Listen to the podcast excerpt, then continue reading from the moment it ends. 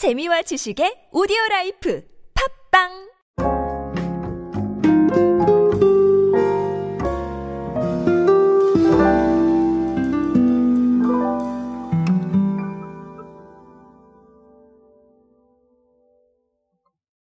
자, 사실 아주 솔직하게 말씀을 드리면 저는 김치를 아주 좋아하진 않습니다. 솔직하게 말씀드리는 거예요.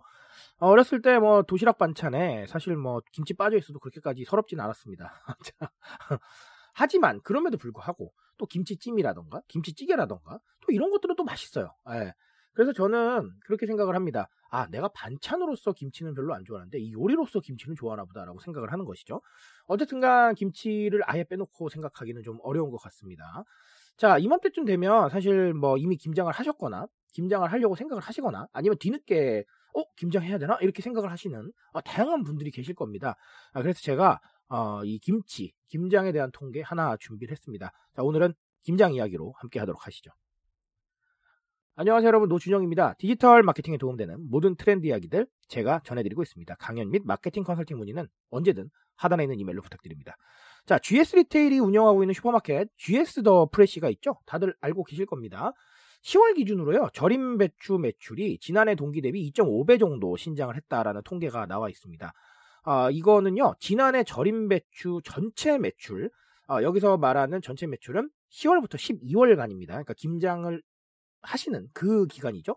자, 이거 전체 매출의 절반에 달한다고 해요. 그러니까, 어, 네. 김장 수요를 잘 흡수를 했기도 하고, 그리고 찾는 사람도 그만큼 많았다라고 볼 수가 있겠죠. 뭐 예상을 뛰어넘는 수요에 발맞추기 위해서 산지를 돌면서 추가 물량 확보를 했다고 해요. 어, 물론 이 배추 때문에 많이 좀 이야기가 많았었죠. 사실 가격 때문에. 어쨌든 그럼에도 불구하고 이 아시다시피 어, 김장은 우리랑 좀 빼놓을 수는 없기 때문에 어쨌든간 어, 그런 부분 좀 있겠다라고 보시면 되겠습니다.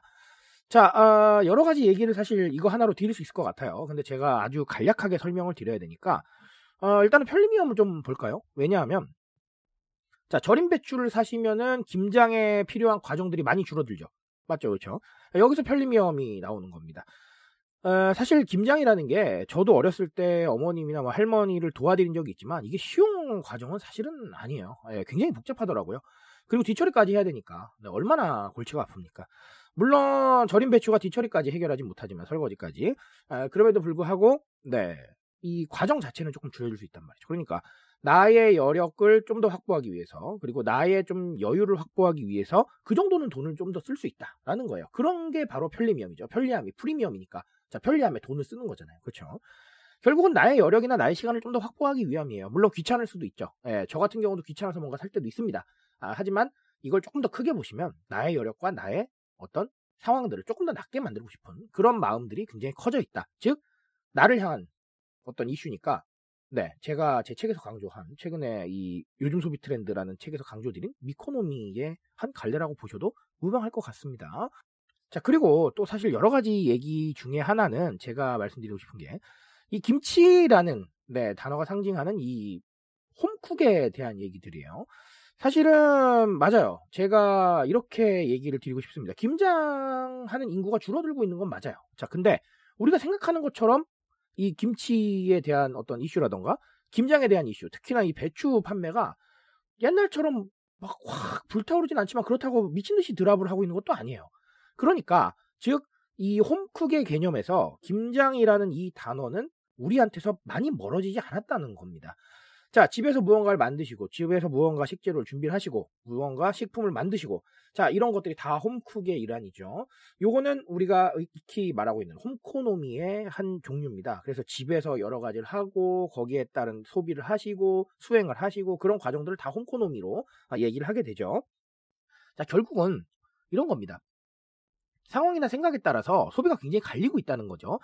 누가 김장하니? 라고 생각하시는 분도 계실 거예요. 하지만 아니 그래도 김장하는데 라고 생각하시는 분도 계시는 거예요. 그러니까 이 소비라는 게 패턴을 통해서 하나의 방향으로 막 몰아가지 않는다는 겁니다. 각자 상황에 맞춰서 각자 생각에 맞춰서 각자 가치관에 맞춰서 움직이고 있다라는 거죠. 근데 사실 그게 홈코노미의 핵심이에요. 집에서 무언가를 하고 어 그리고 아까 홈쿡이라는 단어 썼지만 집에서 요리를 하는 것도 한 가지 갈래가 될 수가 있겠죠. 하지만 저처럼 집에서 뭔가 이렇게 일을 하시는 분도 계실 거고 게임을 하시는 분도 계실 거고 영화 보시는 분도 계시잖아요. 굉장히 다양한 갈래가 있을 수밖에 없고 나의 생각이나 취향이 그렇게 반영이 된다는 겁니다.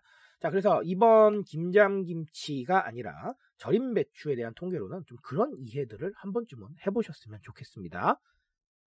자, 어, 김치 얘기를 하니까 이렇게 길어졌습니다.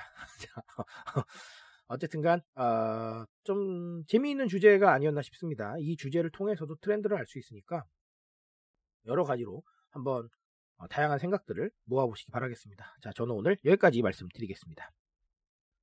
트렌드에 대한 이야기 제가 책임지고 있습니다. 그 책임감에서 열심히 뛰고 있으니까요. 공감해 주신다면 언제나 뜨거운 지식으로 보답드리겠습니다. 오늘도 인싸 되세요, 여러분. 감사합니다.